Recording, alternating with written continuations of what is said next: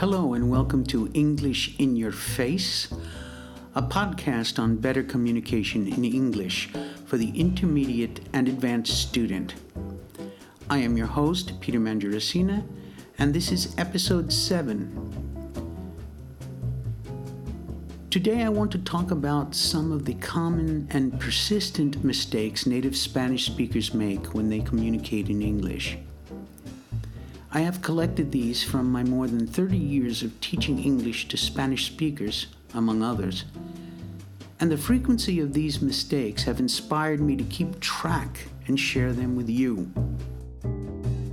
Most of these mistakes are due to native language interference, either through directly translating an expression that doesn't quite have the same meaning, or an unintended meaning, or winds up complete nonsense, or by mistakes in syntax, putting the words in the wrong order. The only way to correct these errors is the constant repetition of the correct form until its use becomes automatic. The first error that I hear often is the misuse of the verb have. The wrong way to answer, Do you have a pen? is No, I haven't a pen. Have is a verb in the present tense, and the auxiliaries for the present are do and does. Just like if someone asks you, Do you walk to work? you wouldn't answer, No, I walkn't to work you would say, No, I don't walk to work. That's the correct negative form. So the correct answer to do you have a pen is no, I don't have a pen. Any other answer at best is antiquated. You might find it in 19th century literature. Here's another. I hear the definite article thrown around a lot when Spanish people speak English. For example, they will say, the people use a lot of credit cards. Now, the definite article is not used when speaking generally, and not while using plurals unless you are speaking about something specific, such as the people in Spain speak Spanish and the people in Italy speak Italian. So the correct way to say it is people use a lot of credit cards. Now let's talk about which and what. They are not always interchangeable. The general rule is that if the choice is in front of you, use which. For example, I have two kinds of beer, Budweiser and Miller. Which one do you want? However, if the choice is abstract and general, use what. For example, what kind of beer do you like?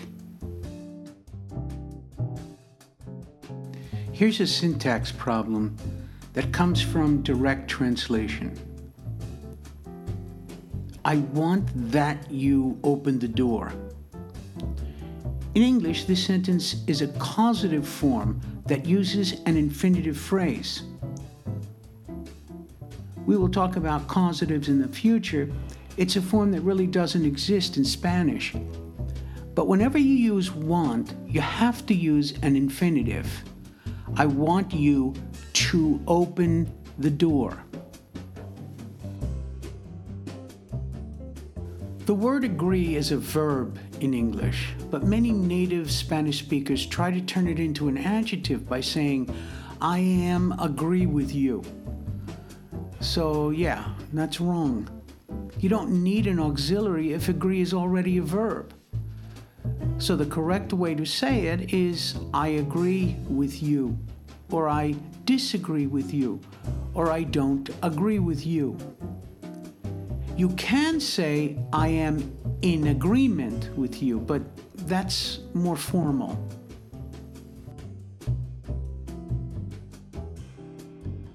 Directly translating prepositions from Spanish into English can cause a lot of problems because English has more prepositions. It frequently combines prepositions such as into and onto and upon, which are written as one word. But also, prepositions are used to create phrasal verb, at which point they become particles and make life a living hell for anyone who's trying to learn English. But for now, let me focus on two frequent preposition errors I hear every day. The first error coming from direct translation from Spanish it depends of my time. The preposition that follows depend is on, not of. So the correct way to say it is, it depends on my time. The second mistake I hear all the time is, I enjoyed with the museum yesterday. Enjoy does not need a preposition, so the correct way of saying it is, I enjoyed the museum yesterday. While we are talking about preposition problems, I want to touch on two sets of verbs that can be confusing for native speakers. The first set is call and ask. The following sentence is wrong. I will call to my mother and ask to her if she is coming. Call and ask do not take prepositions, they just take their direct objects. I will call my mother and ask her if she's coming. Yes, some verbs must be followed by prepositions, most of the time. For example, speak to someone, listen to something or someone. As to which ones take prepositions and which ones do not, and which prepositions come after the verbs that take prepositions, you have to learn them one by one.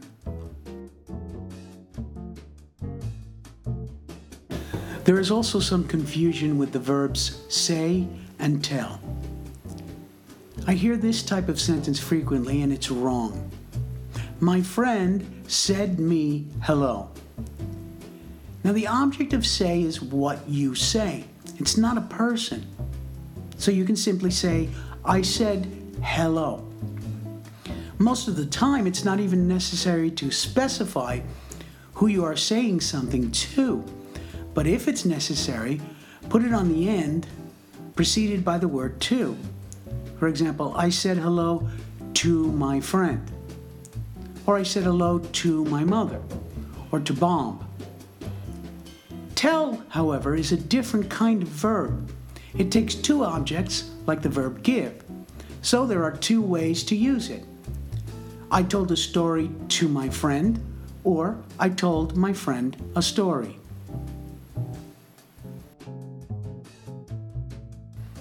Let's talk about the two words fun and funny. Spanish people sometimes get them confused. Fun is a noun, and funny is an adjective. They also have completely different meanings. Fun is to have a good time, funny is something that makes you laugh. So it's wrong to say the party last night was very funny unless there was a comedian there. The right way to say it is that the party last night was a lot of fun. We can use fun as an adjective as well. We can say it was a fun party. And we can say it's an uh, it was a funny party. But you can't say the party was very funny unless you were laughing like an idiot. Let's talk about some confusion with the comparative forms. It's wrong to say that house is the more big or the more bigger on the block. Um, something I hear all the time.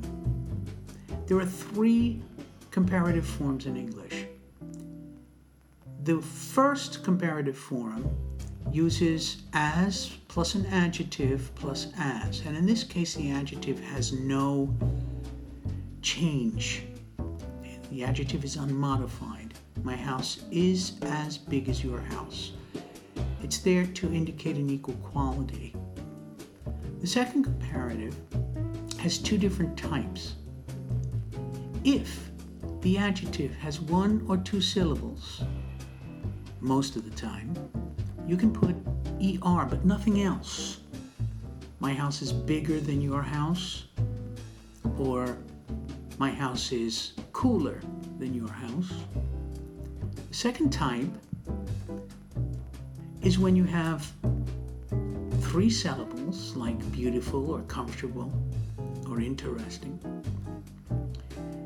When there is a verb acting as an adjective, for example, tired, it's a verb that can act as an adjective. I am more tired on Tuesdays than I am on Fridays.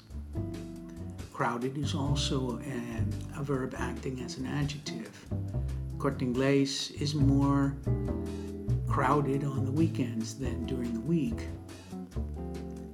Also, when you have a suffix on the end of a word, like full or less, careful, careless.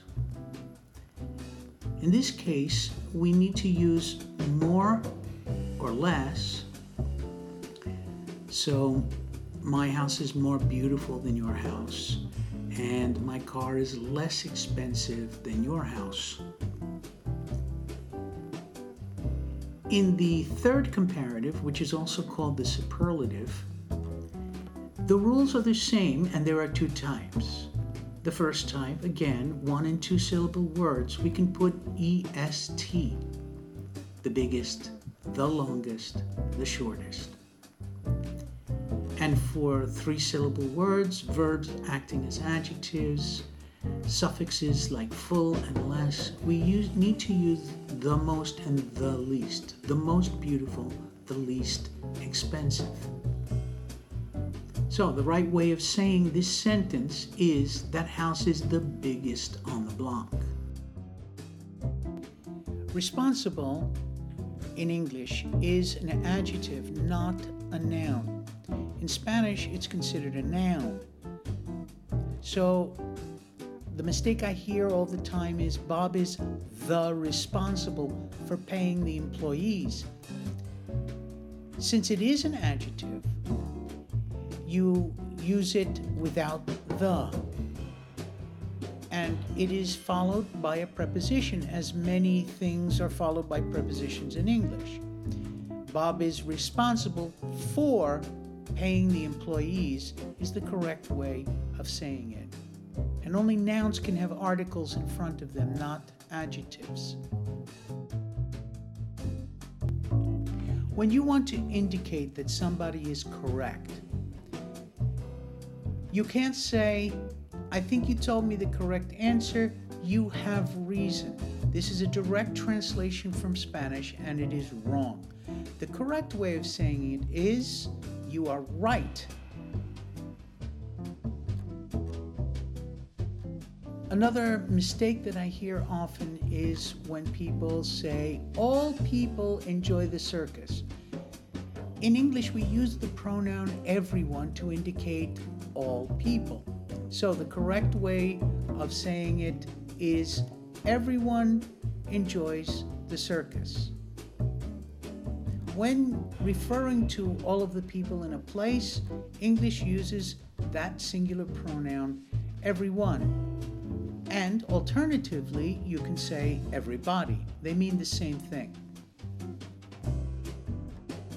And finally, here's a little tip for how to use this little point that goes on the end of the sentence or to indicate a fraction or to talk about a web address. When you're talking about a web address, you use the word dot. petermangiaracina.com. When you are indicating a fraction, some mathematical fraction, you use point. I put in 3.5 gallons of gasoline in my car. And finally, in English grammar, this is what comes at the end of the sentence period. Okay, so we've come to the end of another podcast, podcast number seven. This has been my longest podcast. My name is Peter Mangiaracina. I am an English teacher and a psychologist. I currently work in Las Palmas de Gran Canaria in Spain, where I work with many professionals on improving their English. You can reach me at iClaudius on Twitter, Peter's Language Services on Facebook, and my website is petermangiaracina.com. I hope you have enjoyed this podcast. I'm sorry it took so long to to make one, but I was very busy and I hope to put out more podcasts more regularly. So I will see you next time. Bye now.